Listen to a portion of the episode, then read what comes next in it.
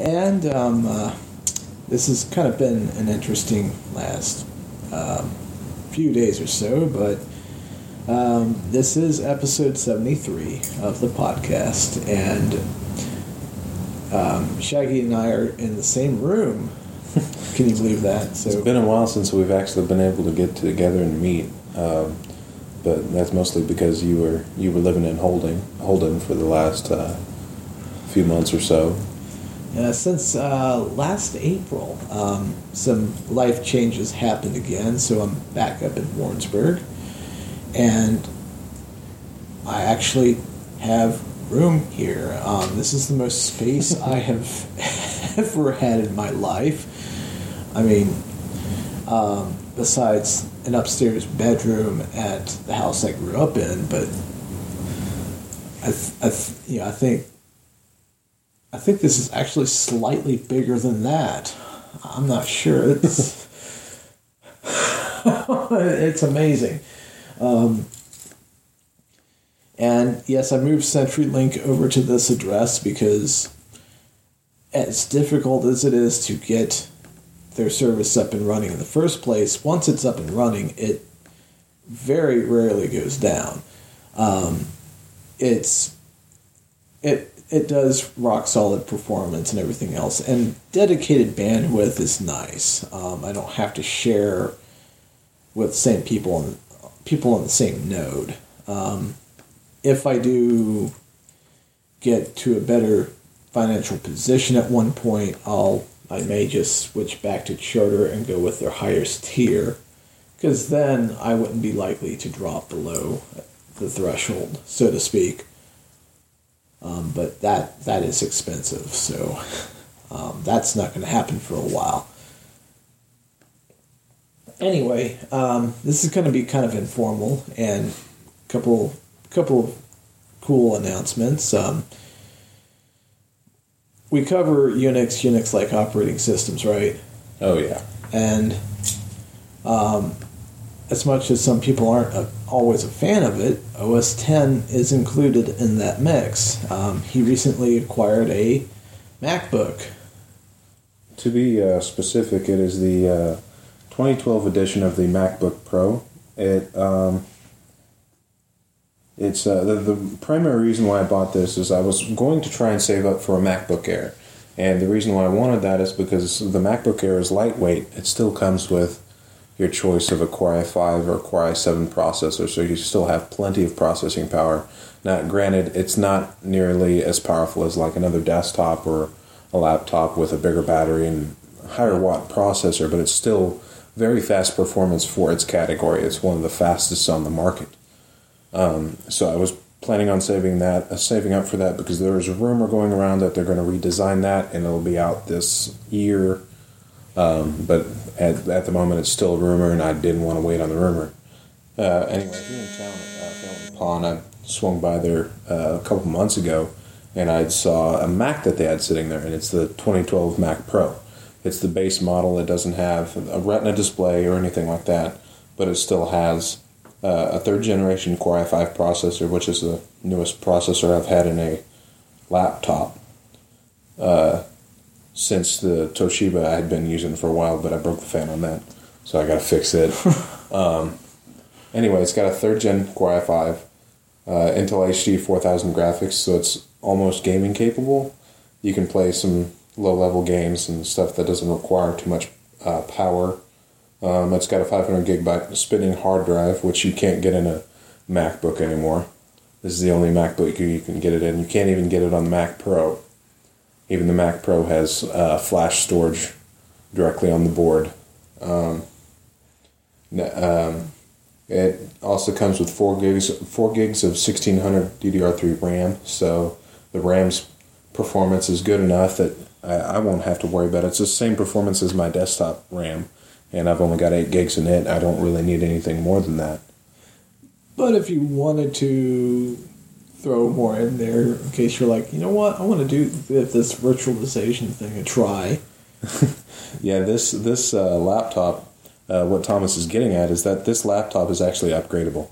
Now, uh, another thing that Apple did recently when they redone their designs for the MacBook Air Pro, uh, whatever line, is that n- now even with the Mac Pro, you cannot upgrade anything.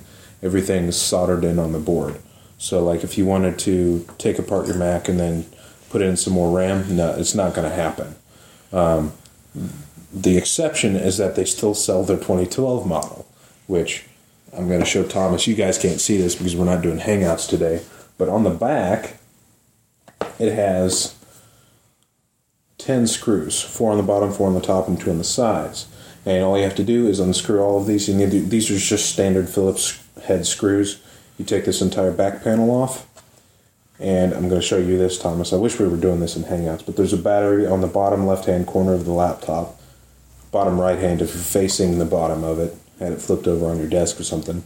On the bottom left hand corner is the hard drive. And then the bottom, uh, the top left hand corner is where the Apple SuperDrive is, which this still comes with the SuperDrive. No other Mac comes with it anymore. You have to buy the USB SuperDrive. And then over here is where the rest of the motherboard is. The processor's are approximately in this area, in the top middle, close to where the screen hinge is. But you can take that whole back panel off. The memory is about right dead center.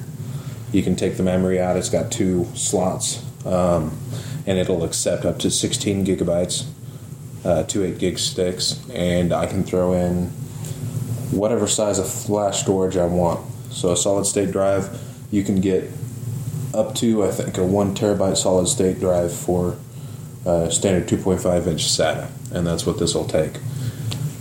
That's pretty impressive. So, so if you're like I, I want to do this because I'm going to test my software on a lot of, a uh, lot of uh, operating systems, you literally could do that. So, um, I've I've I've been acquiring equipment left and right myself. It's kind of kind of weird. I've I've been doing some side work. Um. I helped a local business um, set up a simple type of networking on their on their business to, to make things a little bit more convenient. And they um, they told me that they sh- they should have had this done years ago. And he's like, I don't know why it haven't. It's nice and convenient now be able to be working on you know various client stuff and have it saved all to one machine, but be able to work on it anywhere in the office. So that was nice, and he had me try to look for specific data on on certain other computers that I picked up over the years, and and I was able to consolidate some of them. One of them, the motherboard was shot. The other, the whole system was shot, so I was able to take memory sticks out and put it in another s- system that was running a Vista Home Basic, which, ironically, ironically, uh, Vista, Windows Vista apparently runs like certain legacy applications a lot better than, say, Windows 7. And they still use certain legacy applications. Like, we're talking DOS based applications. yeah, yeah, it's kind of funny. Vista, the system that you know we bashed on for for quite some time, and all of a sudden it's turns out it's in that case it's more backwards compatible than seven. So so I I out of this I got an old Dell uh, Optiplex tower. It kind of reminds me of the ones that college campus used to have. Um, at two two Shaggy's left. Um, to my right, I recently purchased a tower off of a coworker's daughter, and um, you know, fingers crossed, but may just have to clean it out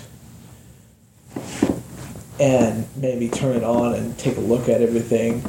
Because uh, um, honestly, I may have hit the lottery on this one. Um, you said six, possibly six gigs of RAM in this thing.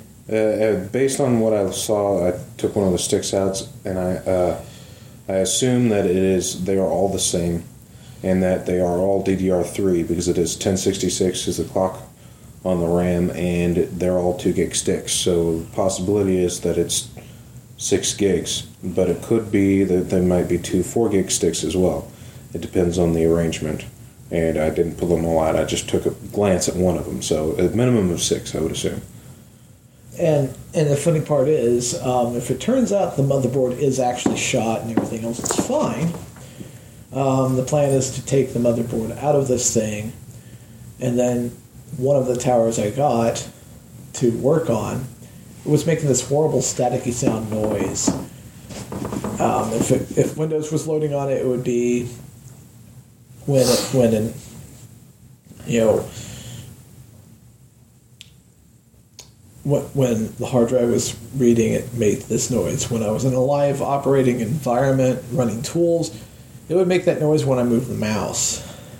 But not when the hard drive was operating. Yeah, and so um, after looking into it, asking for feedback, um, I'm pretty sure that likely the power supply is starting to go on it. Um, something about a coil being problematic and causing that kind of feedback, meaning that it may be starting to go out, which may explain why why when the person I was doing the work for tried to turn it on at their place of residence, they had to turn it off and turn it back on several times just for the OS to load, which is indicating a power problem somewhere. So, if the motherboard on this one is shot, all I have to do is pull pull pull the motherboard out and then put the motherboard from this other tower in and plug everything in and voila it will I have a, another system and everything else so um, like I said I may have hit the lottery with this I'm like wow the thing was heavy too the, the you, which case did you say this was again It's a it's a Cooler Master Cosmos. Now I don't know exactly how old it is, but this is uh, for those of you that don't know anything about cases or anything like that. It is a full tower case. Now, uh, my gaming computer that I have at home that I usually do the podcast on, I do programming and obviously gaming. Uh, it is a mid tower, and I recently replaced it because I had to swap out a uh, video card because I wanted to get rid of the one that was old and it was just not working for me anymore. So I got a newer video card. Turns out it was too big for the case, so I had to get a new case.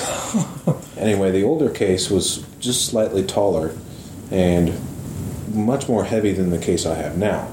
And to put it in per- perspective, that case is pretty much like a bicycle compared to a Mack truck, which the Mack truck in this case is the Cooler Master Cosmos case that I'm talking about. And now there, there is good and bad in that, in that the uh, the durability and build quality of this case is uh, excellent. It's Cooler Master, so you're going to get a good product. I love Cooler Master products. I've never had one personally, but I do like their products. They have excellent design, excellent build quality, and usually very easy upgradability and uh, portability and modularity in its uh, design. So uh, this case supports up to one, two, three, four, five, six, seven case fans at least, and uh, bottom mounted power supply, which is a good thing for heat dissipation and cable management. And that's what I would prefer in a case. So in this case, it's uh, it's extremely extremely handy. Um, it could support up to a 360 millimeter radiator at the top if you wanted to. Um, now that's that's you're going to have to pay for that, and that's usually going to be a custom loop cooler instead of a closed loop. Now in this case, it, it has um, rubber grommets on the back of it, so you could do piping out to an external uh, water supply if you wanted. Um, but that's that's if you wanted to go all out with this, and in this case, that you'd end up spending spending more money on that than it's really worth. Uh, but the the case itself is in fairly good shape, uh, but the people that had it beforehand, I think, did not take very good care of it. It could have been in much better shape than it is now, but it's still usable. Um, and there, there's some there's some dust in there and things like that. And that may have explained why stuff was just overheating and and everything else. And it, it's it's about I was told it was about six years old. So um, So all I'd have to do is um, just dust the thing out, and I might be able to get the whole thing working again. They do want the hard drives back, and and they, they had no idea how those hard drives got in there. Somebody else put them in there for them. So somebody else, so somebody else put this in there. So whoever did did all of that basically was uh, they basically took some shortcuts um, and everything else. So I did notice that some of the stuff was disconnected and everything else when we popped it open. Uh, the hard drive's disconnected and everything else. So it, it's old enough.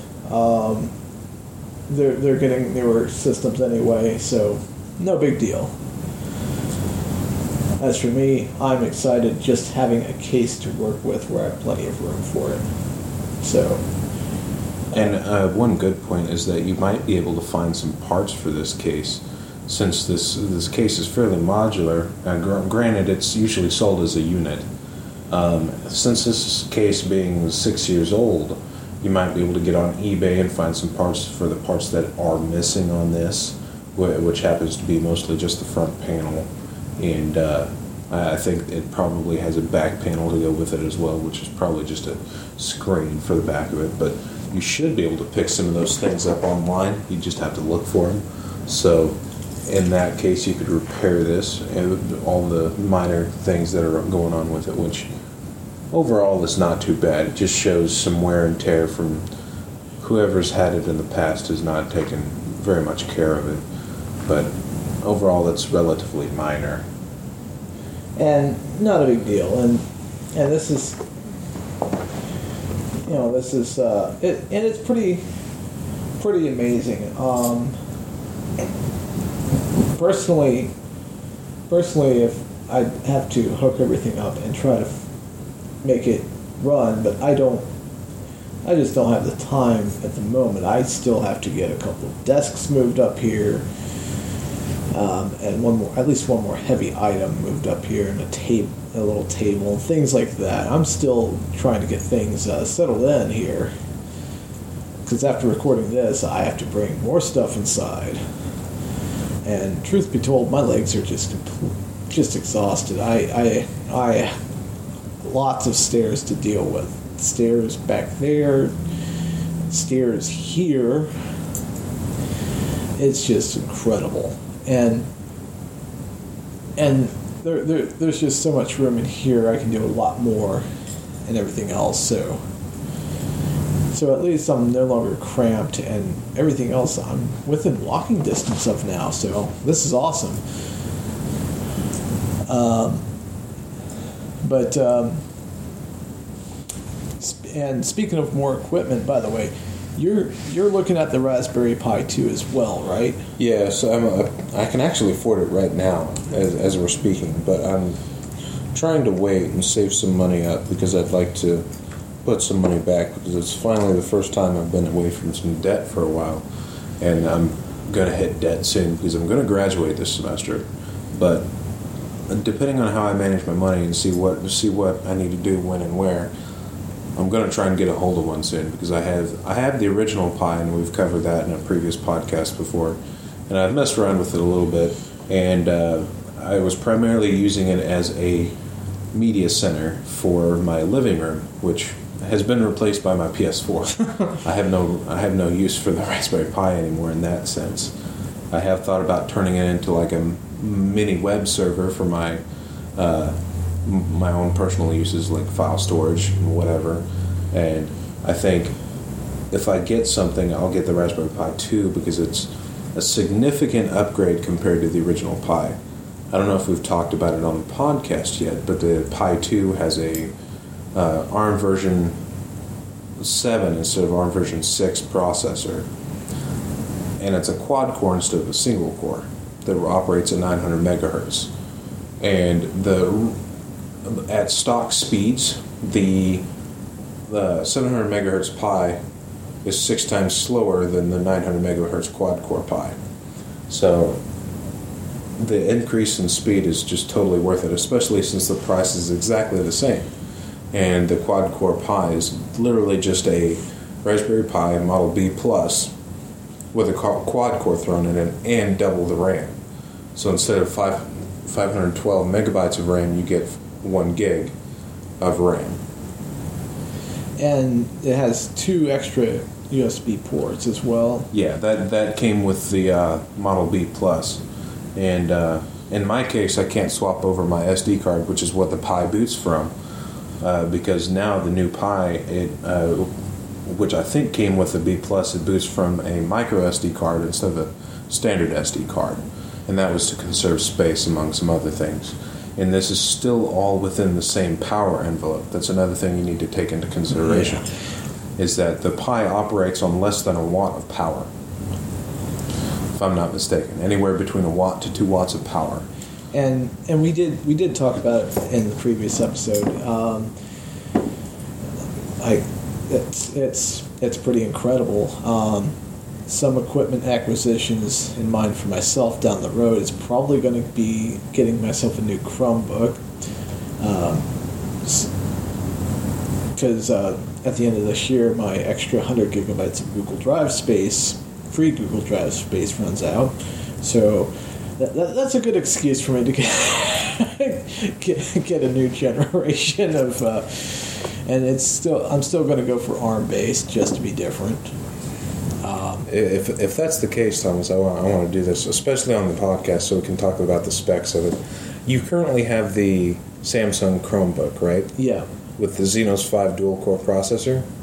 Uh, let's see, I think that was the Chromebook 500 or 550. I can't remember what they give it, the model for it. But it was their first Chromebook that Samsung had. They had two, a couple of models that were pretty much identical. There was only some minor differences between the two, and I cannot remember them off the top of my head. But since last year, I think, like close to the middle of 2014, Samsung came out with a new version of their Chromebook the Chromebook 2, which is only approximately 100 $120 more expensive than the current price of that same Chromebook. Right. It comes with a 720p screen, uh, a Exynos octal core processor. Now, the Exynos octal core processor is unique uh, compare, uh, compared to a normal 8 core processor because it's technically not a full 8 core what it is is basically like two quad core processors thrown on one die. Um, but in this case, the Exynos octal core that is in this specific computer is a 2 gigahertz octal core, well, 2 gigahertz on four cores, and then I think it was 1.2 on the other four. It's in a ARM big.LITTLE configuration, which is for power consumption uh, reasons, and it'll switch automatically. This operating system doesn't have to necessarily deal with it too much. The hardware takes care of a lot of that for it. Um, it's it's a very interesting interesting uh, approach toward uh, computing and computing power, and it's extremely interesting. And some of the benchmarks I've seen, it blows the original Samsung Chromebook out of the water. So if you're looking into one, I would suggest buying that one, just based on the specs it's also it's got a faux leather backing, so it kind of looks like leather, but it's not. uh, so I mean, it looks it looks nice. The design is still just as good as the original Chromebook. Kind of like the Galaxy Note three kind of had a faux leather yes, backing. Yes, um, very similar to that actually. Except except I never saw it. There was an OtterBox on the thing. Um, I am now though because of these life changes I no longer have that phone. I have. I am back with Straight Talk, and I'm impressed with their coverage so far. GSM coverage. I have a. I have their Galaxy S4, Samsung's Galaxy S4, and it's running very well and everything else. My only gripe is um, I can turn Wi-Fi off for a while, but when I take it out of sleep, it turns it back on. I think it's the Straight Talk my account app that keeps doing that. So I just have to keep it plugged in um, if I'm using it for very extended periods of time. That's about it. But that's that's the only annoyance I've had.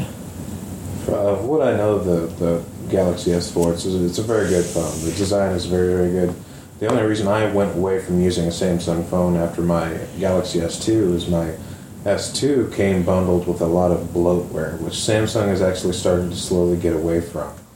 and I like that because my original Samsung uh, Galaxy S2 had like a bunch of apps that I didn't think were necessary, like a bunch of like antivirus and some other stuff that I don't need, and just a bunch of and the device storage on that one was just not enough, and a lot of the apps that came bundled with it were just taking up space, and I could not get rid of them since they're bundled in on the uh, okay, simple partitioning scheme on Android is there's three separate partitions, one for the carrier, one for the operating system, and one for the user.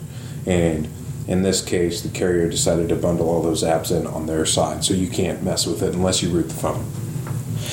And and I, I, I believe that I can probably root this phone if I wanted to. I just can't unlock this phone.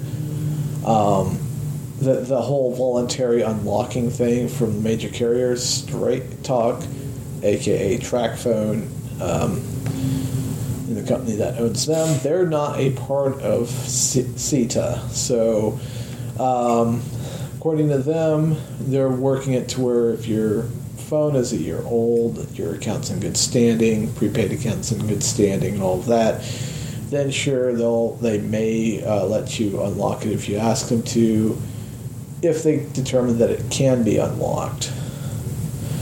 So, um, th- that's why if you have if you have an existing phone that's compatible with a bring your own phone thing, you might want to go that route instead.